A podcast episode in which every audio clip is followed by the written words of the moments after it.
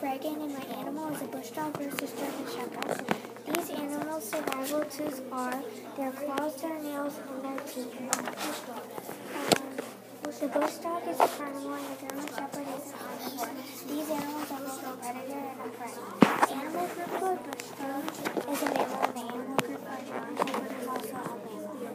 Bush dogs can be found in Central and South America. They live in places that look muddy and a lot of dead grass. They can live up to 10 years in the wild.